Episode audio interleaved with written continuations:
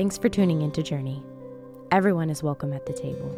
We are a community being shaped by Jesus, experiencing and practicing humility, curiosity, belonging, and generosity. We hope to be a people who embrace the way of Jesus by listening first, speaking second, loving freely, and giving generously. All right. Today, if you're brand new, you picked a great Sunday to show up here because this is the last series, last of our series on the book of Revelation. You missed all of the weird stuff, and now we're in to the two best chapters in all of the Bible. All right, before we dive in, though, I want to remind us of the beginning of the whole biblical story. So we're going to start in Genesis today. Not surprisingly, Genesis 1 begins thusly In the beginning, God created the what? The heavens and the earth. Now, the heavens, that isn't some place way far away. For, for the Hebrews, the heavens were just uh, up there, just all around us. And the earth wasn't the globe. They didn't have any image that the earth is a globe, but the earth was just the land. So in the beginning, God created what's up there and what's down here. Nothing more than that. Next. Now the earth was formless and empty. Darkness was over the surface of the deep, and that, that implies deep waters.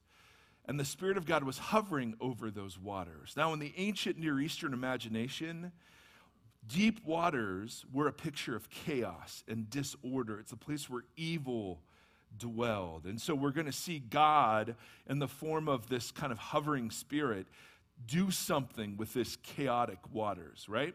We'll study Genesis sometime next year, but I just want you to get in your mind that the waters here represent chaos and disorder. Later on in, in the same chapter, excuse me, later on in chapter 2, we begin to read about the creation of human beings, all right? And, and, and the human beings live in this place called the garden. The Lord God had planted a garden in the east in Eden, and there he put the man he had formed. Now, the man here doesn't mean male, it means an undifferentiated human. Okay, he doesn't differentiate until male and female later in Genesis 2, but here it's just the human being he created. He puts them in the garden. Up, oh, go back. Now, the Lord God had planted a garden in the east, and there he put the man he had formed. Great. Next, the Lord God made all kinds of trees grow out of the ground, trees that were pleasing to the eye and good for food. In the middle of the garden were two trees in particular. What's the first one? The tree of life. And the other one was the tree of the knowledge of good and evil. Next, a river, and this becomes a super important image later a river watering the entire garden flowed from Eden, and there it separated into four headwaters, and he lists what those are. Next. The Lord God took the man and put him in the Garden of Eden to do what? Work it and take care of it. Now, in Genesis 1, we're told that the vocation of the humans is to rule over the earth, the created order. Here, we're told that the vocation of the humans also includes working and take care of it. And as we've commented before, those are worship words that are used of the temple priests later in the story. So the humans have a worship vocation, a priestly vocation, and they have a royal vocation to rule and reign. Right? And these are just images to keep in mind as we get later in the story. Now, Tim and Stephanie read this text from Isaiah the prophets had a way of talking about the ultimate hope of what God was going to do sometime in the future. I will create new heavens and a new earth. The former things will not be remembered, nor will they come to mind. Be, but be glad and rejoice forever in what I will create, for I will create Jerusalem to be a delight and its people a joy. Eden means delight. So the idea is that Jerusalem will now be, in some sense, what the garden was intended to be for humanity. These are little glimpses as are, that are kind of dripped through the story. You read in the New Testament some references to new heavens and new earth, but obviously it's not until Revelation that we get the fullness of the fulfillment of those images that have been in the scripture prior. Now, we're just going to read chapters 21 and 22, and we're going to make some comments, and then We're going to have a big old conversation about what that means, and then we'll do some questions like we always do. Um, the text line, if you want to text in questions, is not that, but the text line usually is on there. And then if you want, uh, you can raise your hand and ask questions too. It, I, I, had the greatest experience last week when a, a very young woman, probably late teens, came up to me. And she, she looked at me and said, I disagree with you. I think the numbers in Revelation are literal and not as symbolic as you're saying. And, and my first thought was, well, there are lots of people that would agree with you. My second thought was, how cool is it that a young person and a young woman would feel comfortable talking to the old white guy on the stage and telling him he's wrong? Right? I thought that was great. Oh, thank you, Susie. Susie feels that a lot too. And so it's a general sentiment. But the reason we do the whole question thing is so that that happens. So that someone like that, who's engaging and thinking and wrestling with the text, would say, ah, I'm not sure I buy it. And that's okay. So we have lots of ways that people can ask and discuss. We do discussion here. Kevin hosts a confab in the lounge afterwards to talk about this, and then we do a podcast once a week to talk about some of the questions we didn't get to. So, all of that is welcome. That's what we're going to do. 15 minutes, we're going to read every word of Revelation 21 and 22. Giddy up. Fire it up, David. Let's go, baby. Then I saw a what? Now, well read, brothers and sisters, with joy and enthusiasm. Now, the word new here is really important. There are you're dying to know two Greek words for new neos and kainos. Neos means new in time, entirely new, a newborn, something that hadn't been here before. Kainos is new in kind, renewed. Kainos is used here, meaning there's an old image uh, from the teaching of Revelation that I received back in the day that the earth is just going to be destroyed and God's going to start over. That's not the image here. God isn't making all new things, He's making all things new. He's renewing. So the heavens and earth are being renewed. Make sense? Then I saw a new heaven and a new earth. Now, instantly, if you've got your Jewish ears on, well, that's Isaiah, right?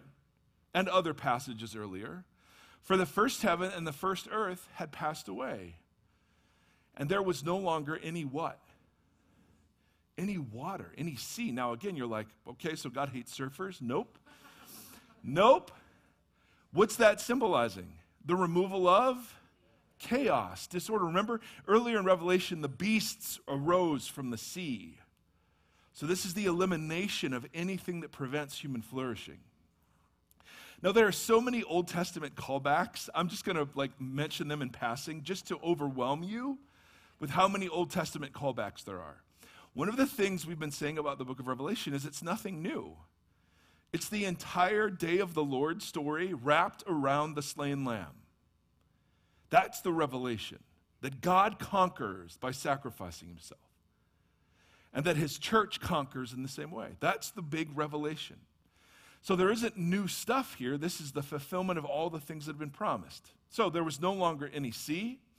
I saw the holy city, the new Jerusalem coming down out of heaven from God. Remember, we've read about the evil city, Babylon, and now we read about the new city, Jerusalem, coming down out of heaven from God, prepared as a what? As a bride. So, Babylon was called the great prostitute, Jerusalem is called the bride. Beautifully dressed for her husband. This is an image from Isaiah 61. And I saw a loud voice from the throne saying, Look, God's dwelling place is now among the people, and he will dwell with them. That's from Zechariah 2.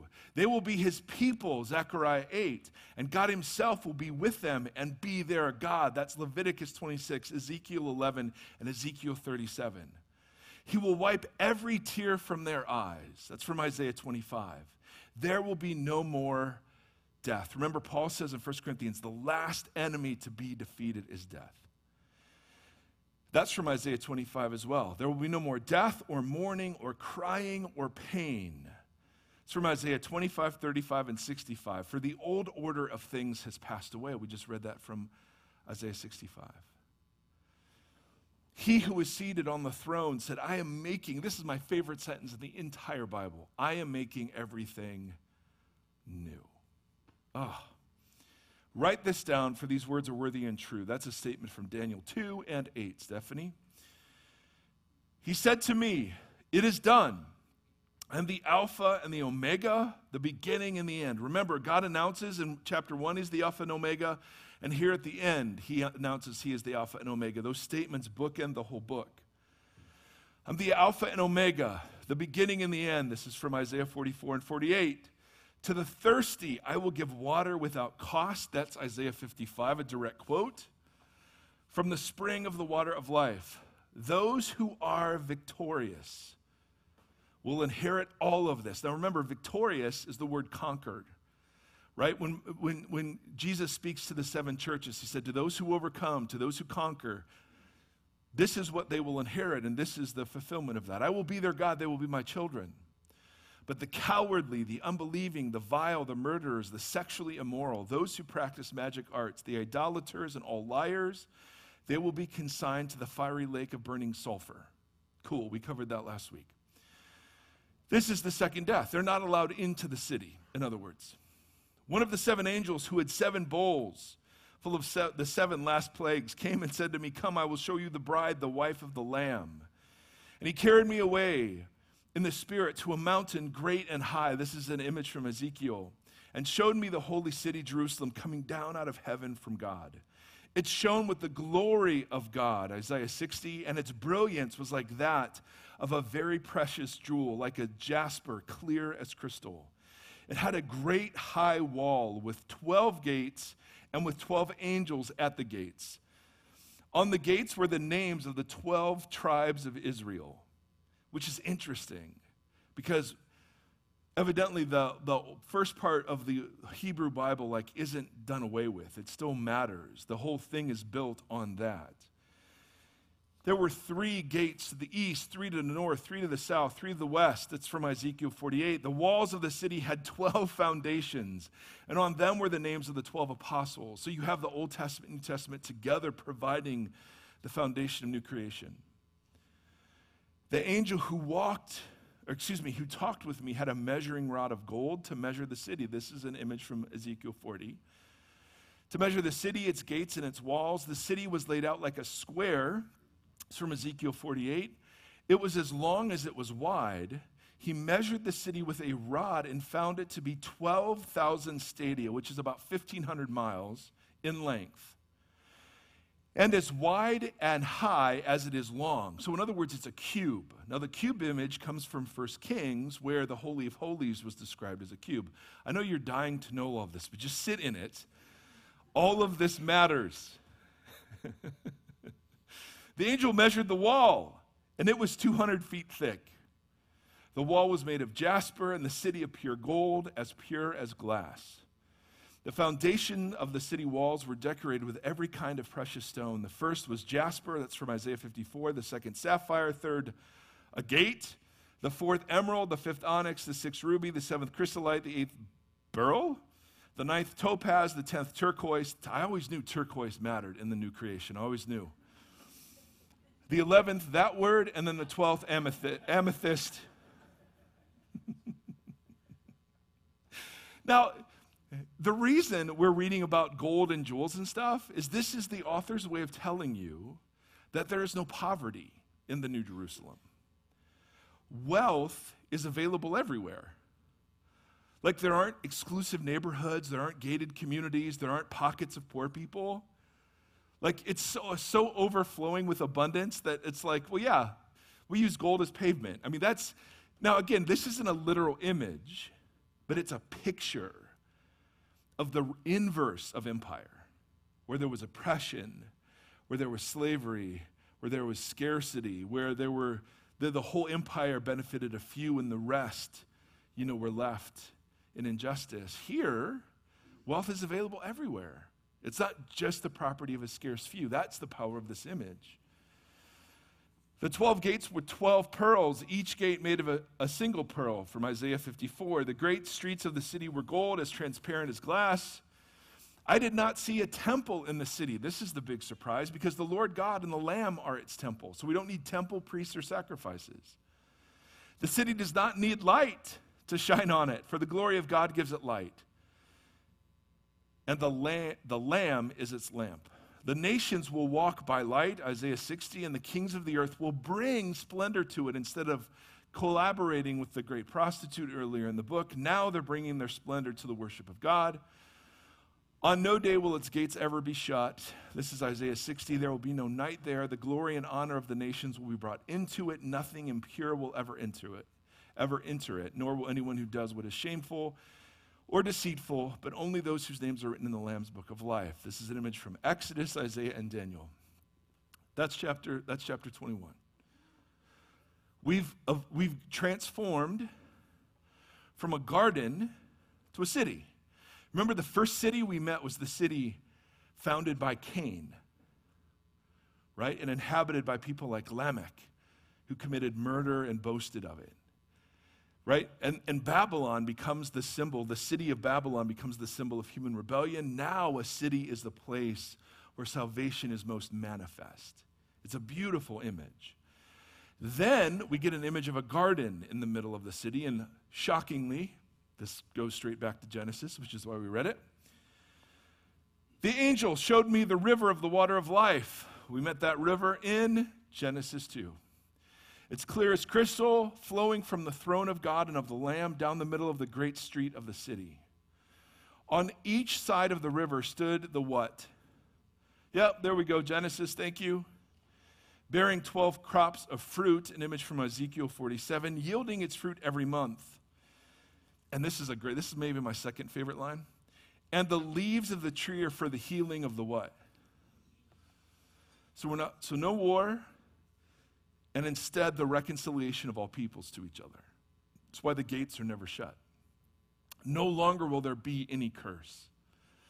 The throne of God and the Lamb will be in the city, and his servants will serve him. They will see his face, his name will be on their foreheads. There will be no more night. They will not need the light of a lamp or the light of the sun, for the Lord God will give them light. And they will what? Right. What's that in reference to? It's the original human vocation human beings would rule in God's name, in God's character, with delegated authority. Then the angel said to me, These words are trustworthy and true. The Lord, the God who inspires the prophets, sent his angel to show his servants things that must soon take place. Look, I'm coming soon. Blessed is the one who keeps the word of the prophecy written in this scroll. I, John, am the one who heard and saw these things. And when I'd heard and seen them, I fell down to worship at the feet of the angel who'd been showing them to me. But the angel said, Don't do that. I am a fellow servant with you and your fellow prophets, and to all who keep the words of this scroll. Worship God. Then he told me, and this is a, a, different image from Daniel do not seal up the words of the prophecy of this scroll because the time is near. Let the one who does wrong continue to do wrong. Let the vile person continue to be vile. Okay, vile people, you have permission. Let the one who does right continue to do right. Let the holy person continue to be holy. Look, I am coming soon. My reward is with me, and I will give to each person according to what they have done. I'm the Alpha and the Omega, the first and the last, the beginning and the end. Blessed are those who wash their robes, that they may have the right to the tree of life and may go through the gates into the city. Outside of the dogs, those who practice magic arts, the sexually immoral, the murderers, the idolaters, and everyone who loves and practices falsehood. I, Jesus, have sent my angel to give you this testimony for the churches. I am the root and the offspring of David and the bright morning star. The Spirit and the bride say, Come, Jesus. And the one who hears this says, Come, Jesus. Let the one who is thirsty also come, and the one who wishes to take the free gift of the water of life. I warn everyone who hears the words of the prophecy of the scroll of anyone adds anything to them, God will add that person to the plagues described therein. And if anyone takes words away from this scroll of prophecy, God will take away from that person any share in the tree of life and in the holy city, which are described in the scroll. He who testifies, bless you. He who testifies to these things says, Yes, I'm coming soon. And then John adds, Amen. Come, Lord Jesus. The grace of the Lord Jesus be with God's people. Amen. Now, you, if you were the original audience, had just sat through the reading of this scroll in all one sitting. You're with 20 other people or so, marginalized and, and incredibly vulnerable, buying or tempted to buy the propaganda that Rome is eternal, Rome will never be destroyed, and that you have chosen the wrong side. The entire book was written to give you hope that that is not at all the case. Rome is just another version of Babylon and will be judged like all the Babylons before it. And you will inherit the counter city, the new Jerusalem. And instead of participating with Babylon, you will now be like a bride dressed for husband. And that's how the story ends. I don't know about you, all of the images I had of heaven growing up were things like I'm floating, I have wings, I've learned the harp, um, we have different sized mansions, and it's like an eternal church service. And, you know, I'm okay with church services, obviously, and it does sound better than the lake of fire but just kind of barely. You know what I'm saying? Like, I don't know. I don't know. And so you have, at least I had, I don't know about you, but I had this disembodied, sort of ethereal, out there kind of view that, well, to be honest, it was more about avoiding the other place than it was saying yes to this compelling vision. And what I love is that the author doesn't give us any of that. The author instead gives us the concrete fulfillment of all of these little drippings of grace and promise we'd receive throughout the whole story in one big package. And instead of being disembodied souls forever and ever, the promise is that we're embodied souls and resurrected bodies living in a concrete, created world, new heaven and a new earth, with God forever. And of all the images to describe the foreverness of life with God, a wedding banquet is the one that is chosen. Now, I've been to some bad weddings. I've officiated some bad weddings. But I mean, I wasn't personally in a bad wedding. I mean, I'm just saying, like, I, I was there when a bad wedding happened. love my wife, make sure that gets out there. Now, but have you ever been to a wedding that did it right? And that was so full of just joy, excitement, and celebration?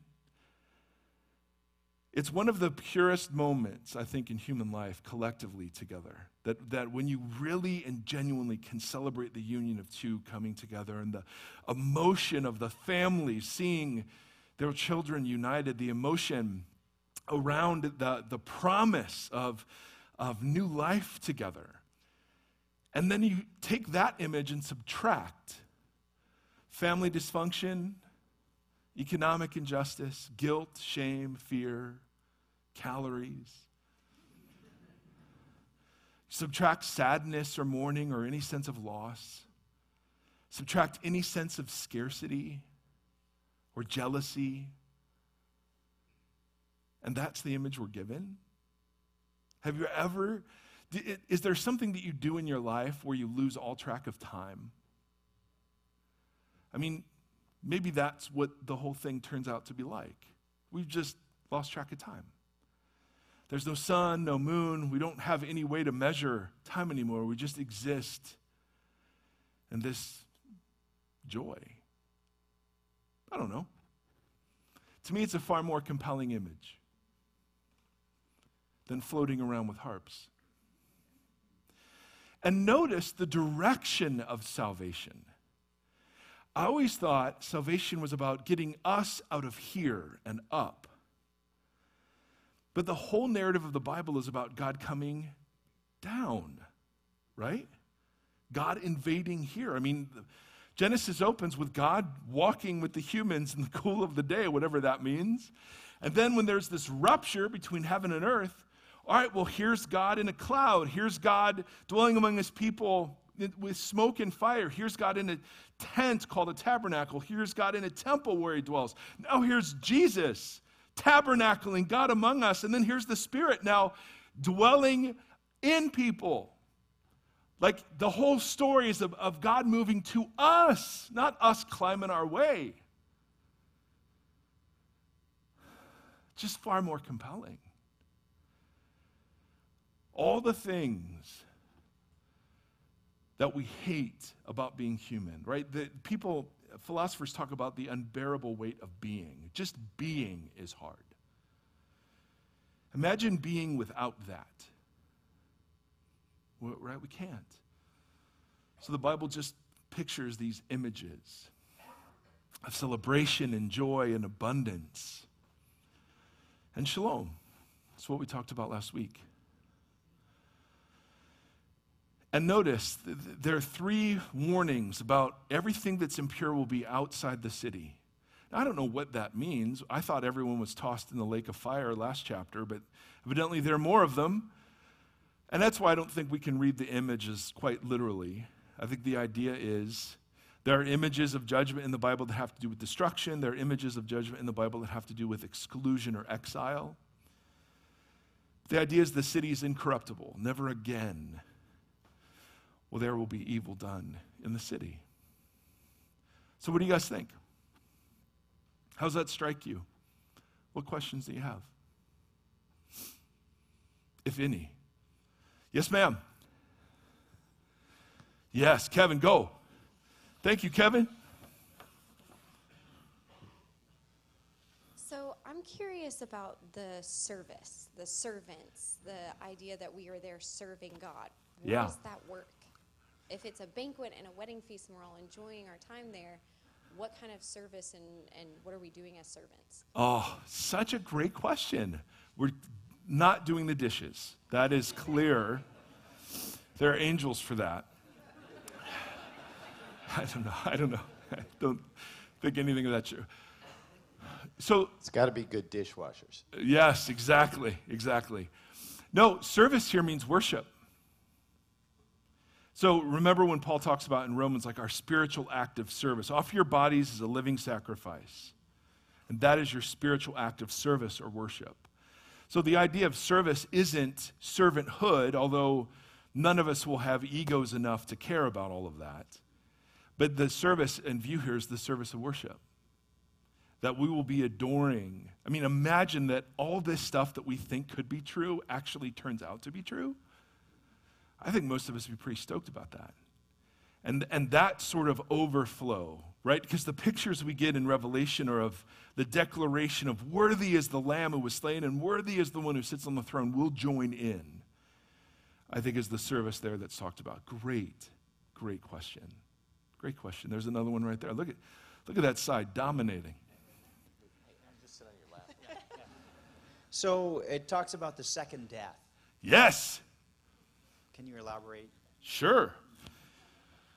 Number one, I'm not an expert on the second death, thankfully. Number two, I think uh, that was a little bit of a joke that only Tim Timmons giggled at. Uh, first death is physical death. The second death is consignment to whatever judgment. So, and there, there seems to be, the, in, in Revelation 20, there seems to be two resurrections too. So that's an interesting thing we can discuss sometime. But yeah, the first death is the physical one, the second death is the one that you don't come back from. Great question. Anything else? Oh, yes, right here. I know, but it's, it's, for the, it's for the online it's for the online people. So this might be a sort of dumb question, but nope, so nope. this is a very heavy book. Um, I'm a little confused about the timeline of the battle with the dragon and the casting into the fiery pit, and then maybe he comes back. Yeah. Can you maybe clarify that for me? Oh, absolutely. First of all, um, clarity on the timing is not the goal of Revelation. The book isn't a linear book, as we've talked about. Apocalyptic books, one of the very earliest messages, we talked about how Revelation goes in, like in, in a cycle. It's moving forward, but it's recapitulating. It's telling, it tells three day of the Lord stories in a row, but they're not different stories. They all end the same way. So I, the book, this is my view. The young woman I mentioned earlier would probably disagree with me. But my view of the book is that the book is, is looking at the, the world from a heavenly perspective using the conventions of apocalyptic literature. One of those conventions is like, hey, if anyone adds anything to this prophecy, you're toast, right? That's, that wasn't unique to the end of Revelation. That happens other places too. And so there are images that you encounter in other apocalyptic works that, the, that John is just using because that's how you wrote apocalypses. But one of the characteristics of apocalypses is that the time isn't linear. So, how does the dragon being cast down from heaven, we always think that happened before anything else happened, but the way John presents it is this happened when Jesus was born. And then you have this other battle, and he seems to be in this, he's bound for a thousand years and all of those sorts of things. I don't think the point of the book is to get us to the place where we see these sequentially. I think the point of the book, quite honestly, is to get us to see that there, there is a Babylon now and a New Jerusalem now, and a Babylon later and a New Jerusalem later, and that we're constantly picking between the two. Does that make sense? That's a great question. Over Mike- here? Mike. Oh, I'm sorry. Yes, yes, yes, yes. Oh, man. Why do you think this is new to most of us in this room? Why? American church, why we've never really gone into studying a lot of the things that you brought up over all of us have brought up over these next last few weeks. Why do you think this is new to most of us hearing it? This perspective of revelation is new to us in the American church. That's a great question. And I, I don't I don't know other than to say I think our imaginations have been captured by one particular view that got equated with this is the only way to understand these books. And because that particular view, and any view can be abused, but because this particular view was American centric um, and, and um, kind of fed into the conspiracy theory sort of calendarizing that we'd all love to have from the scripture, I think it, I think it just excited our imagination to the point. And the people who articulate it, I mean, when you study the system, like the system all fits. I mean, it's a puzzle that just goes, whoom. They have an answer for everything. I personally think that, that what's happened is we've discovered other ancient Jewish apocalypses where we've realized that a lot of, not a lot, but some of Revelation is conventional in the same way that epistles were conventional. In other words, there were other letters that people wrote to communities, and you can look and say, oh, okay, so they share certain commonalities. The Dead Sea Scrolls in 1940 were a huge find in this regard, where we realized, oh, Revelation is more of an apocalypse fitting into that category of literature than we'd originally thought. And this isn't, a, I don't know. I don't know. Yeah. There's a million answers to that question. There is, and I'm, I'm uh, yep, editing, editoring, editing. That's Dave. That's a great question. You got one or? I got one. Go. right. We- We got time. All right. Would you? I tried to end early. It's nice of you. What's that? For the first time in a long time. If you're new, you don't know how good you've got it today. you just don't. You just don't know. All right, we'll go with you. Okay. Um, I've never read Revelations. This is my first time hearing most of this. Yeah. We're, so, we're sorry. Yeah. Yeah. Or we're glad. Congratulations. Either way. Uh, my husband has totally different perspective. Yeah. Um, super conservative, always church Wednesday night, Sunday morning. Totally. He said that they never even really went into Revelations. um, I was going back because from the outside looking in, I'm like, okay, there's so much about the positives and how amazing everything's going to be and all the, everything. And there's only like one line or about the people getting left out. Yeah. And it, from the outside looking in, it's always felt like everything always, everybody always revolves around the line about the people getting left out. That's what Right. everybody's fighting about. Right. And then I'm going back and looking, and right before it, I'm like, is this what it's saying? Where it's like, um, do not seal up the words of the prophecy of the skull. Let the one who does wrong continue to do wrong. Let the vile person continue to be vile. Right. Let the one who does right continue to do right. It, that's right before. Then it's look, I am coming soon. Right. And then there's going to be people that get left out. Right. So to me, it's saying like, stop judging. That's my job. I'm coming. There will be people getting left out, but stop judging. Yeah. And, and the big point is make sure you're not one of them. The, that's where I was like, blessed are those who wash their robes. Yeah. To me, that sounds like blessed are those who are self reflecting and have remorse and are trying to clean up. Yeah. Okay, that's what wash Well, their it's an image, it's an image of sharing in the sacrifice of Jesus. Wash their robes is? Yes. All throughout the book. You bet. Okay. No, I think so. I think you bring up a great, great point. And and and thi- this is what I, I've tried to talk us out of. So we view the book as almost exclusively future, almost exclusively literal, and almost exclusively linear. And I don't know that the book comes to us that way.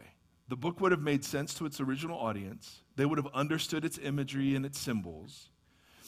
And I think they would have understood that the invitation wasn't to worry about anybody else, but instead to worry about being faithfully enduring during all of this that was about to happen with the Roman Empire and the persecution that were about to engage in with the church. So I think if, if we naturally go to the then, we've missed the point of the book, which is we've got Babylons all around us.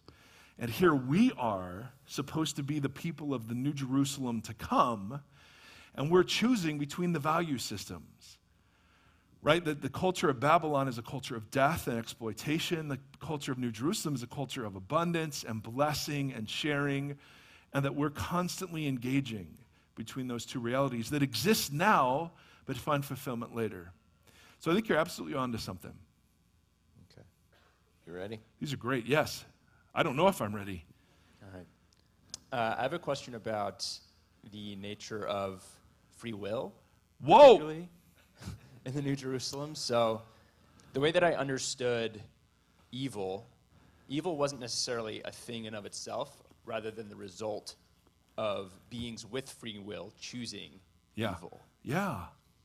Um, Yeah. And the way I understood, you know, how could there be evil? It's Well, God wanted free will so that he would have these mutually, you know, um, like desiring relationships, like people who chose God Yeah. instead of, you know, not shooting him. Yeah. Yeah. Yeah. Yeah. Um, but in the New Jerusalem, it's, it's very, it seems clear to me that the implication is there is no more evil. Therefore, Right. no one is choosing evil anymore. right. So my question is, is that because there is no more free will, which I thought was an essential component of Being that human. relationship, or Yeah. there is free will, but no one is choosing evil anymore? Yeah. And if that's the case, then why did God create? If it's possible for free will and evil to uh, Yeah. not, Yep. for there to be free will but no evil, Yep. why wasn't it always that way? in the first Yes. Genius question. Big answer I don't know. I'm with you that free will seems to be an absolutely essential element of, of what it is to be made in the image of God. And if we're going to continue to reign with Him and we're recovering the original vocation, absolutely that means we still are choosing and exercising power in the world. I don't know if that's because we simply choose to. If you've ever been around somebody who used to be overweight and now is super fit, like my friends, um, there is something that's fundamentally shifted in their desires, right? They just don't, it's not that they're, I mean, th- there's some people like this, they, they don't want the bad food. They're just done with it because they've tasted something much better. Is that, is that what happens, the transformation of our desire, when we actually see that it's all real and true? I don't know. And it doesn't specifically say. I would, I would argue, though, that the, the thing that is consistent throughout the whole story is the agency of humans. God never wants puppets, ever. So, how, how, does, how is evil removed if humans can still choose freely? I don't know. There are some who think, and I think this is pushing the metaphor and the symbolism way too far, but the idea of the, open gates suggests, and there are some present active Greek verbs that seem to suggest there's movement between the outside and the inside, but that the, the out, people outside can repent and wash their robes and come in? And could the people inside choose to go outside? I don't know. Great question. There was a question on the text line. I'll just let, and then I'll. Do you have one over there? Yeah. Okay, go with that one. Man, you guys are genius. This is so fun. Okay, um, so the traditional idea of hell has always made me very uncomfortable. Yes. So I'm very excited to have a like a reconsideration of it. Um, but I think one of the things that I've always thought is that every human being has an eternal soul and will spend eternity either in heaven or in hell. Right. And so now I'm questioning is the idea of an eternal soul because we also have images of destruction. So is that a biblical idea of an eternal soul? Oh, Or is that something that was born out of What that a tradition? genius question. All right.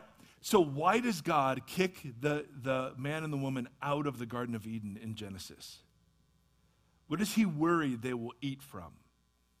Do you remember? Tree of life. Kevin, Hey, don't give me a mic if you don't want me to cheating. We, He we don't says have he We don't have time He for does. these reciprocal questions. Just We have reciprocal question time. answer. Answer. So, so the idea is There's one in every room, man. I was going to give the mic to Timmons, but then we would be all over. Susie, can you can you do something over there? So he he kicks them, exiles them out from the garden because the text says they might eat of the tree of life and live forever. The implication is that they weren't going to live forever ever without that. So the eternal soul thing is kind of an Aristotelian philosophy, Greek idea. And that's why I think the tree of life features prominently. Now, is that symbolic or, I, you know, we can have all sorts of debates about that. But I think you're onto something. And that's why when we do theology of hell in a bar, which we're going to do since all of you were like, yes, um, we're going to do theology of hell in a bar. We're going to talk about the fact that um, I, I don't think the Bible teaches we have an eternal soul. And that, and that um, what God does is he just simply withdraws the promise of new life and lets things take their course naturally. So it's the idea of, in Romans 1 that God gives them over. Right? So much of the consequences of sin are the sin. And so God God's mercy is when he intervenes. God's justice is often when he just says, "Okay, if that's what you want, you can have it." and we turn into many versions of Sméagol from Lord of the Rings, treasuring, you know, our alcohol, our food, or whatever. Great, great, great, great. Okay, couple more. Yes, yes, right here. What time is it, Mike? It's 10:01, Kev. We got plenty of time. Okay. Um, I'm nervous. So, thanks, thanks. Um, who, who hasn't done wrong? Who hasn't done evil? Even, even consistently, even believers. Um, you know, is there like a scale of like you're out if you've done this much, or if you haven't prayed Romans Road, you're out. Yes, like, yes. What a great question. I mean, that just makes me so uncomfortable to think about because I just, yeah, there's a lot to that. But Oh, I love it. It's the irony of the Romans road right there. Right there into your Right? Yeah. that's been destroyed, man. Yeah, yeah. I mean, you can come up here, Kev. I like that. That was the thing. This that is was the zinger. last Sunday, so yeah. I thought I'd I know, yeah, yeah, yeah. harass you This is what the confab is in the in the lounge afterwards. No, Just wait for the podcast this week. This glorious. This is such a great question. That's why we're going to do theology of hell in a bar. So I encourage you to come to that because we'll do we'll explore it more fully. But here's the interesting thing we never had time to get to. The, there, there are two vice lists listed in Revelation 21 and 22. The you know magic arts, the sexually immoral, the dogs. The, I mean, he has two vice lists, and if you if you take those terms, you can actually trace them through the whole book, and show how they were infecting the church, and that they were characteristics of the Roman Empire or any empire for that matter. Because we think magic arts and we're thinking Harry Potter. That's not what that, that means, or even cowards. Oh, that word doesn't mean people who are nervous and afraid. That means people who are uh, committing adultery. And so the whole image is that the people on the outside are people in the church who have not come out of Babylon. That's the warning. This isn't the great host of unbelievers. The whole warning is for the people in the church who are tolerating the worship of, of Rome and the oppression therein, and that those are the ones who are the, the ones that are still outside, that they've participated in the sins of empire as the whole story's gone along. Which, you know, because we want to make it about other people. You know, what happens to those people? It's not the point of the book. The whole point of the book was come out of Babylon because it's doomed to destruction.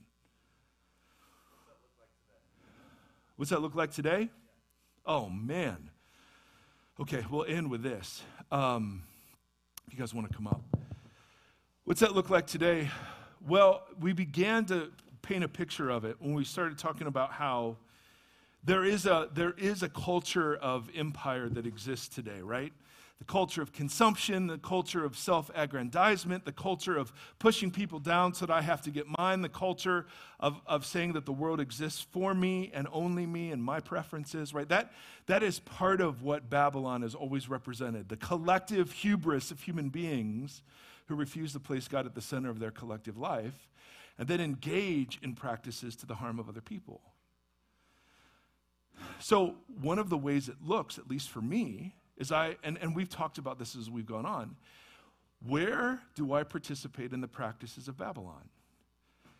Where do I participate in exerting power over? Where do I um, participate in unjust economic practices that take advantage of people that I'm not even aware of? Where do I participate in um, the subjugation of other races or the, other nations? Or how do I participate and prejudice and bias. I mean, all of those things. How do I worship whatever Caesar our world says is in power, which for us, the Caesar is the market, the almighty market that determines our well being, right? So for me, like one of the ways of living a very counter imperial life is giving money away. Because for me, money represents Babylon. I love it. I want it represents security, it represents advancement, it represents all these things. And so to live a New Jerusalem kind of lifestyle is to say that I don't live in scarcity. And so I can be generous and bless. I mean, that's just one concrete example. But the point is that a church becomes shaped by the value system of New Jerusalem. And that is something we do and practice every week. That's part of the reason why we go to the table, part of the reason why we write down prayers, part of the reason we practice baptism, part of the reason we practice generosity. All of that is a picture of living the anti Babylon kind of life.